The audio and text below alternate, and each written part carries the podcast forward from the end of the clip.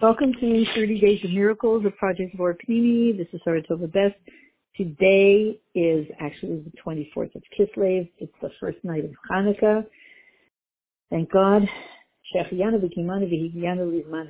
So let's see a few of the comments, a few of the writings of the Rebbeim about Hanukkah. The Baal Shem Tov says, Ki Torah is eternal. Ata, and now too, yesh hamanayra beruchnias. If Torah is eternal, then even now we have the spirit, we have the lighting of the menorah beruchnias.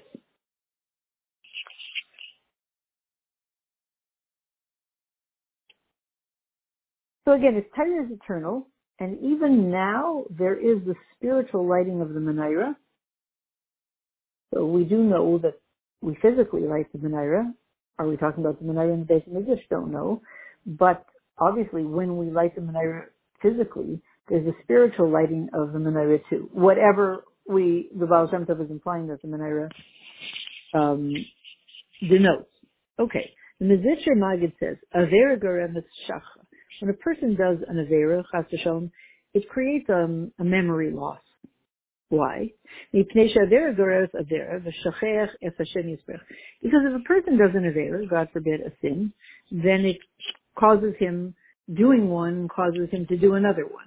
You know, like the potato chip thing. Eating one potato chip makes you eat, you know, another potato chip.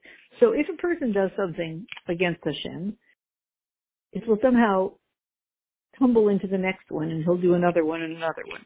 Why? Because when he's doing this Avera, he forgets about Hashem. Once he forgets about Hashem, then he does another Avera Chas I, I, I, it reminds me of the concept that sometimes, um, let's say a child in school can, uh, get a knas, you know, a, a punishment and have to, a, a consequence, you know, and they have to, their parents have to pay a certain amount of money because they did something or spoke in a certain way.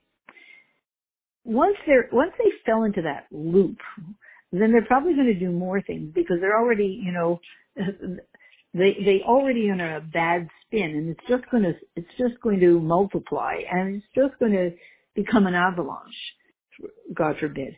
So one of the things we want to do is nip things in the bud we talked about Napoleon today. Want to nip in the bud a klipa, want to nip in the bud something that isn't good to begin with because it will kind of give birth to more of its own, kind of like a virus. That's what a virus does. A virus takes over the DNA in any given place and it just makes the DNA stop working on, on for other reasons and only create more viruses. So an Avera, since it makes us forget about Hashem, it will create another Avera. So therefore, an Avera creates, um, causes loss, uh, uh, forgetfulness. Right. But what do we forget? We forget about Hashem. So what does tshuva do? It brings memory.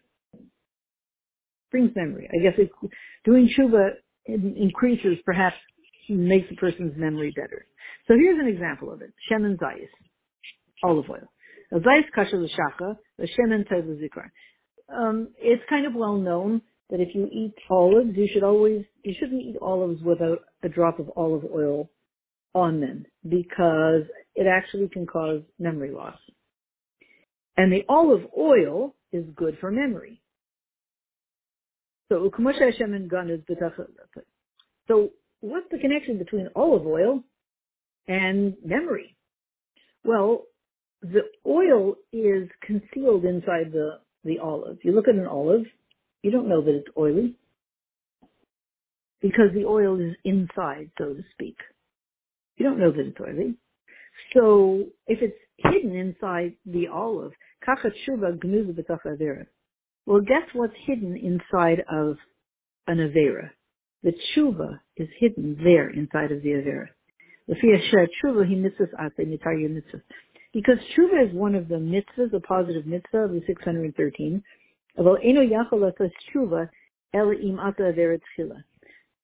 Interesting. You can't do tshuva, at least the lower level of tshuva, until, unless you did something wrong to begin with, that you have to do tshuva on.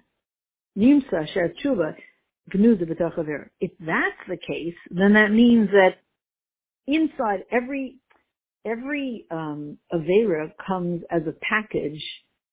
Um, it's really a, a wrapping paper for a tshuva that's waiting to be done. Only sometimes the external part of it, the Avera part, takes the front burner. But really inside of that Avera is concealed a mode of tshuva. The Alter Rebbe says, Hanukkah, who mitzvah section. Hanukkah is not midiraita. You know, Hanukkah is not mentioned in the Chumash that you're supposed to keep it, but from the Rabbanan. And, and we know, Asher, Revim alai divrei seifrim, the words of the Rabbanim, the words of Taira, you know, from Torah Shabbat al etc., they're very sweet to Hashem. The days of Hanukkah, how many days of Hanukkah do we have? Eight. Why eight? Gili Shmini. Because the whole energy of Hanukkah is eight. It's a taste of the revelation of the future. Zeo Gam Kain Inyan Shmini Atzeret. Like Shmini Atzeret, that's also eight. Shmini Atzeret is also hinted at in um, not in the Chumash, not in the written Torah, but the words of Midirabanan. Ein mechachmin b'Torah. The truth is, there is no wisdom. There is no wisdom that's not hinted at in the Torah. V'raisa inyan shmini and it and in in the Torah, the inyan shmini It's all there and it's all hinted at. Um, the Rebbe says, when we're talking about lighting the Hanukkah lights, what happens when you're lighting the Hanukkah lights? You're lifting up the sparks of the Jew, of the Jewish people. There are sparks within the Jewish person that are resting down here, that are uh, dwelling down here in the darkness of a Jewish person's body, chumrim, because you can't compare the body of a Jew to the soul of a Jew. Body of a Jew is part of this physical world, and it's it's you know on a pretty low level, other than uh, on a you know at least visibly on a pretty low level relative to the soul, which is very ethereal and and very very um transcendent, etc. And the body is like eh, from the lower world.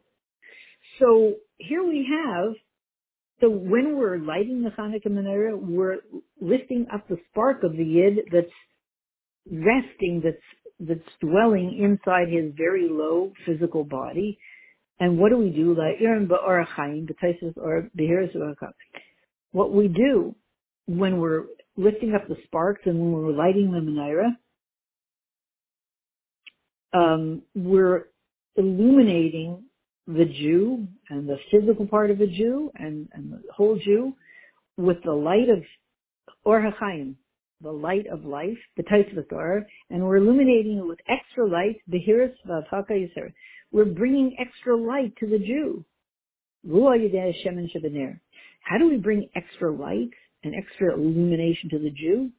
Through the oil in the candle. the oil part of the Hanukkah light. Because there's a wick, there's a vessel, and there's oil. The ikr, mitzad yisrin oil. How does this happen? Mitzad yisrin or haba min the klipas naiveshu al yedei bir v'hipoch kol ritzinus hazaras mikron v'sharshan dafka. So there's a special light that comes from darkness of klipas naiga. Again, the body is connected to klipas naiga. And this ex- special light comes through. Where do you find it? How do you get it out? Through the purification and transforming all of the foreign desires and uprooting them in their source.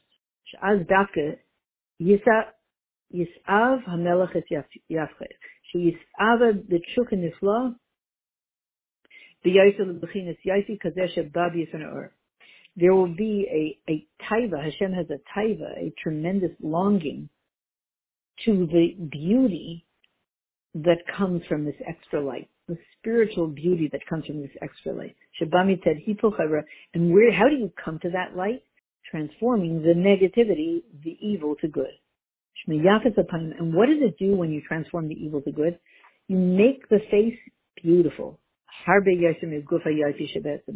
You make the face much more beautiful than the beauty of the, the rest of the, the person.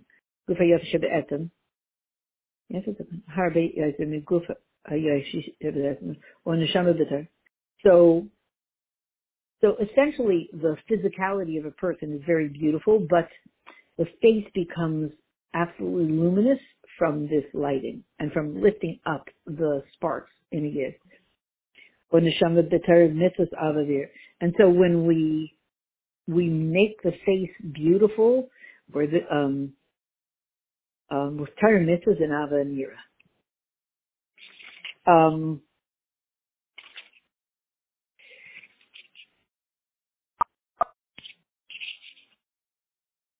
and one more, just a quote from the Rebbe. The mitzvah of Hanukkah lights shows on a deep connection, an essence connection of your neshama with Hashem, with atmas yisbrech. And so if that's the case, so an Avera cannot reach or touch that level. And so therefore, it's impossible that there should be a gullus that comes from the, an Avera. It's not possible that any person, any Jew, can really nullify the mitzvah of Ner Chanukah. This, we're saying Ner Chanukah is the embodiment of this special connection.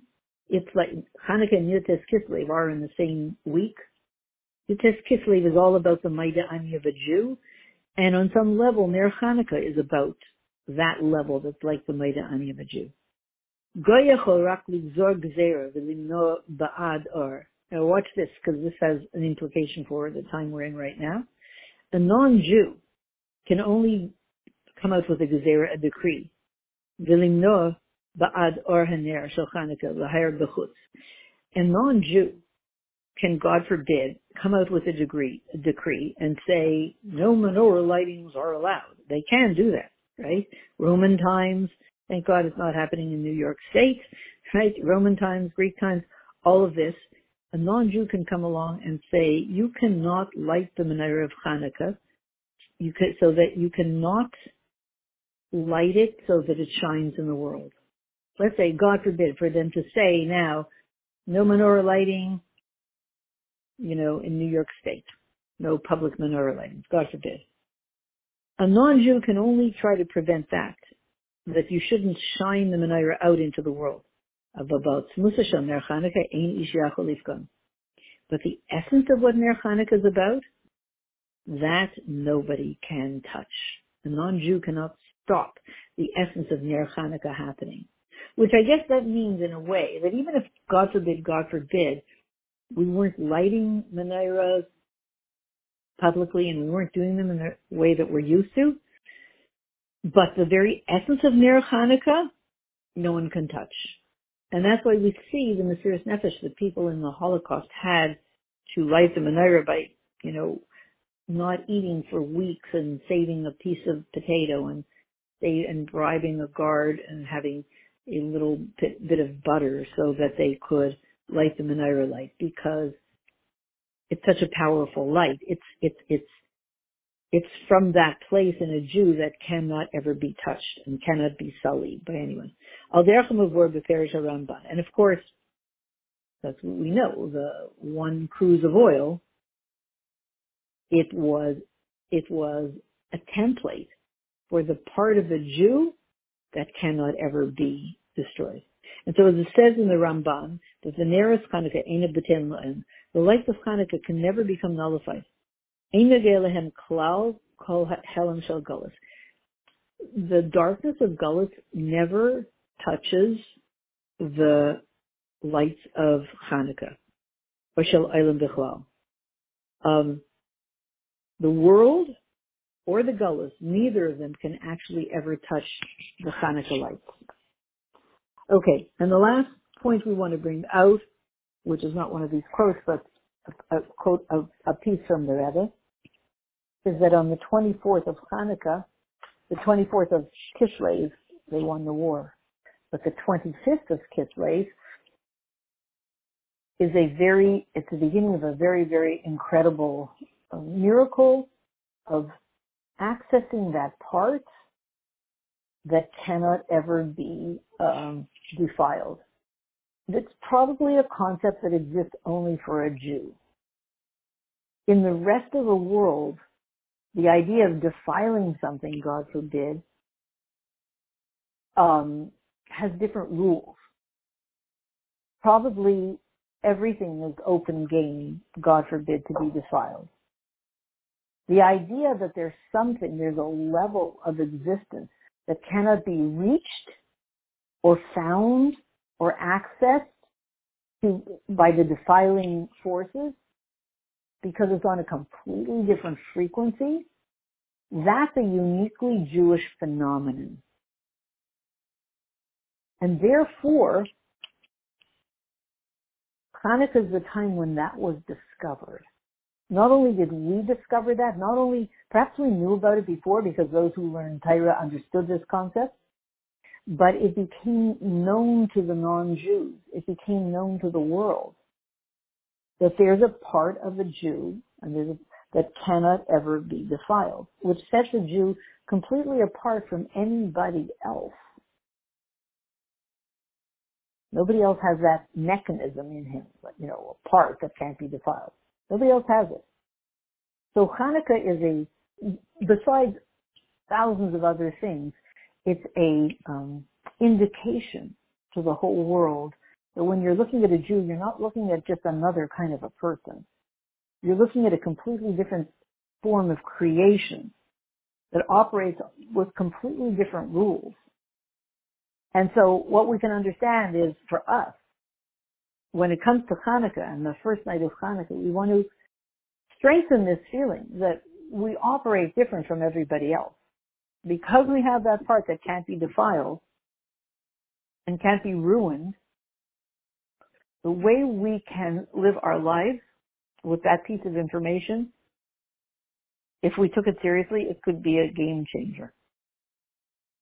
Knowing that right? You have this part that nobody can get to, nobody can touch, the one cruse of oil that not only wasn't defiled, could not be defiled, the Greeks could have never found it, they could have never seen it, it was outside their range of vision.